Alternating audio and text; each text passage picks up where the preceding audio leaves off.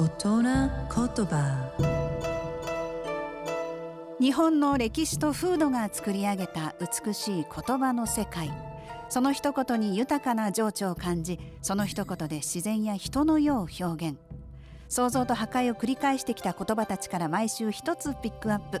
その独特な表現を味わう大人言葉。今週の大人言葉は花咲く春に合う。美しい日本語を味わう大人言葉。今日ピックアップした言葉は花咲く春に合うです。ことわざですね。長い間不遇の環境にいた人がようやく認められて世の中に注目される。そんな意味です。冬の間咲くことができなかった花が時の流れで春に巡り合い花開くということを表していますね。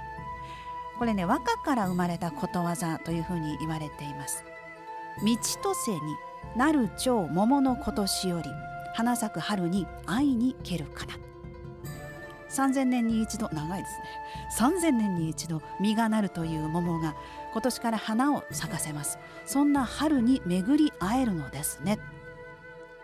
平安時代の和歌の名人であります大志高知の三根の作品というふうに言われていますがこう春が来るではなく春に会うっていう表現が素敵ですよね。